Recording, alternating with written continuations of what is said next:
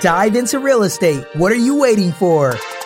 Welcome to the Dive into Real Estate Investing for Newbies podcast, where you will learn some of the newest strategies and simple techniques to get into real estate investing. This podcast is about helping you take action and motivating you to dive into real estate for financial freedom. Now, your host, Cecil Rose. Hey, welcome guys to another episode of Dive into Real Estate Investing for Newbies podcast. Thanks everyone for tuning in. Uh, for those who hadn't subscribed, look, we come out every Monday with these podcasts.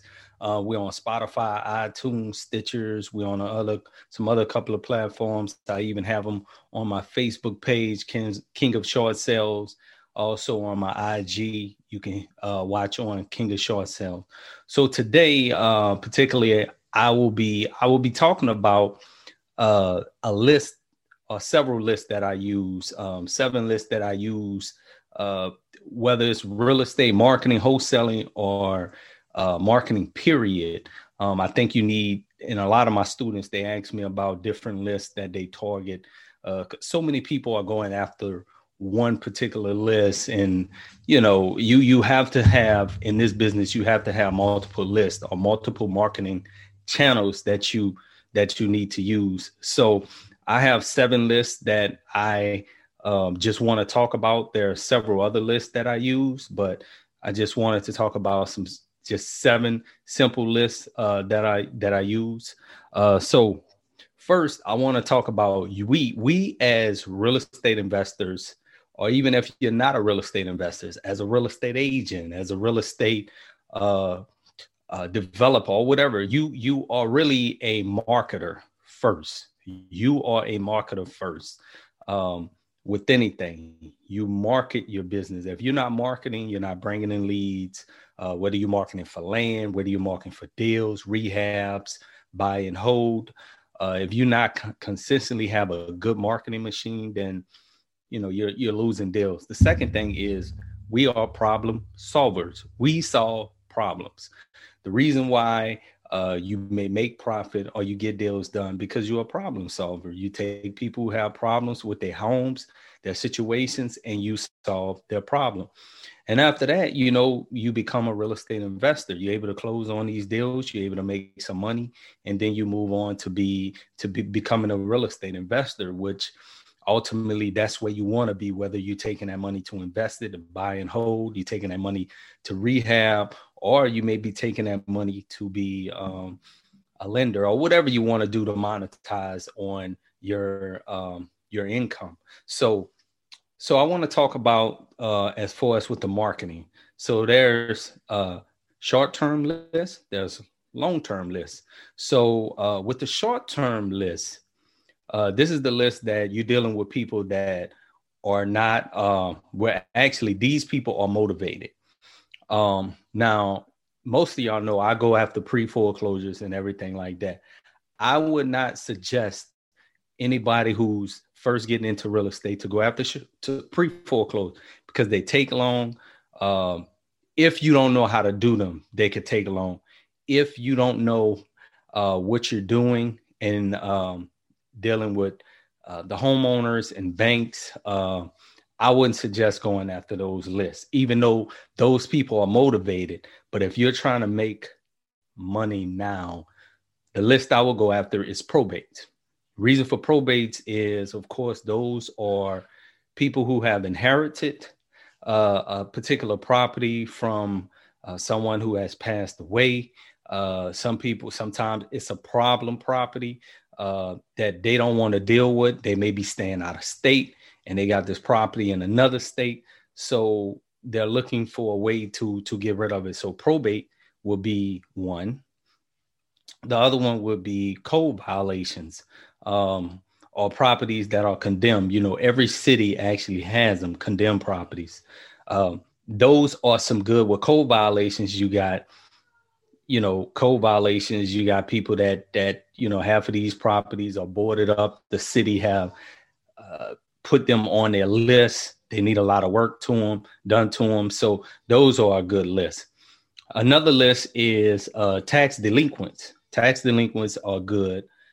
Uh, a lot of people are behind on their taxes. You can easily get this information in the papers or going to your local courthouse, or you got data uh, companies that can pull this list for you.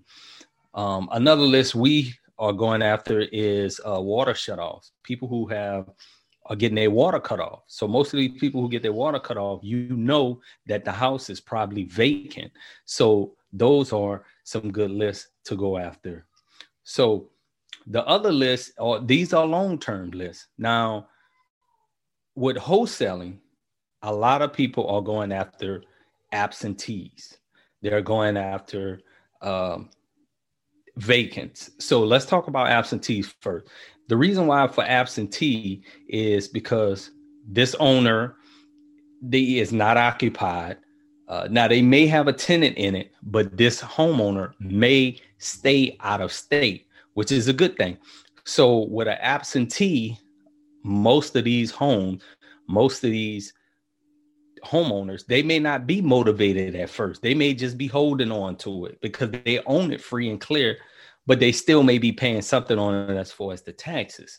So these are long term uh, properties that you would have to build relationships with over time. That's where you got follow up and everything like that.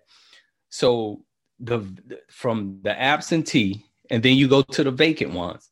Now, vacant properties uh, you may see them when you're driving around in your area, in other cities, or wherever you at. They may be boarded up, vacant properties. So these properties are still maybe properties that homeowners are just holding on to. And they may have been contacted by other people, but you would be surprised if you're consistent with your marketing that your marketing piece may be the piece that just get their attention and they may just be ready to motivate to sell at that time. So don't really um don't don't really take yourself out the game just because you may see a property and you may think that somebody else is actually marketing to that lead you know? So continue to market. That's why i say marketing is so important. So the other list is um, for sale by owner FSBOs so FSBOs are important because uh, and you can go on Zillow for these. With FSBOs, for sale by owners, these people, they some people, you know, being as a real estate agent, reaching out to people who are for sale by owners. Not saying that they don't know what they're doing, but a lot of for sale by owners, they have they don't have it listed right.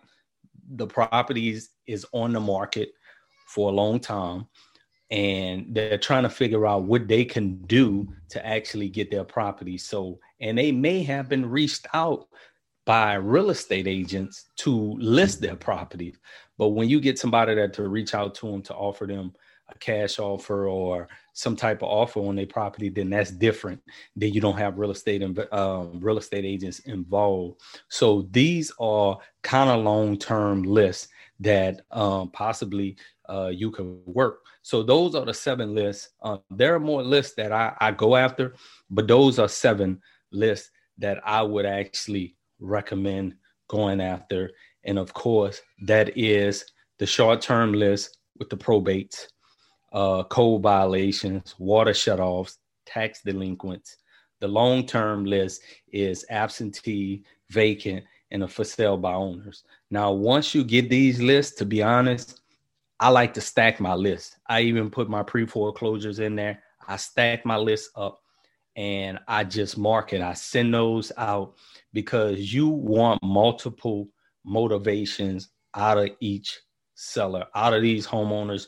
You have to have multiple motivation. You can't just go after one particular list. You have to go after multiple lists.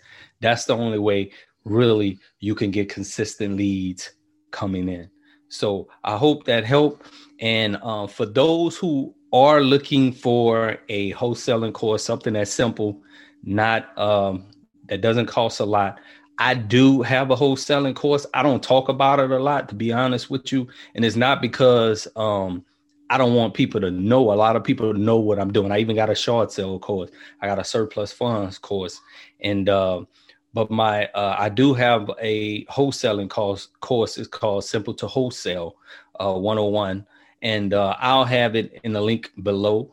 But it's just a basic wholesaling course that just tell you how to get started. Doesn't cost that much.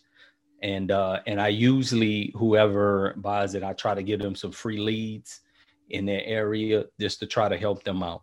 So look, thanks for tuning in. I appreciate it.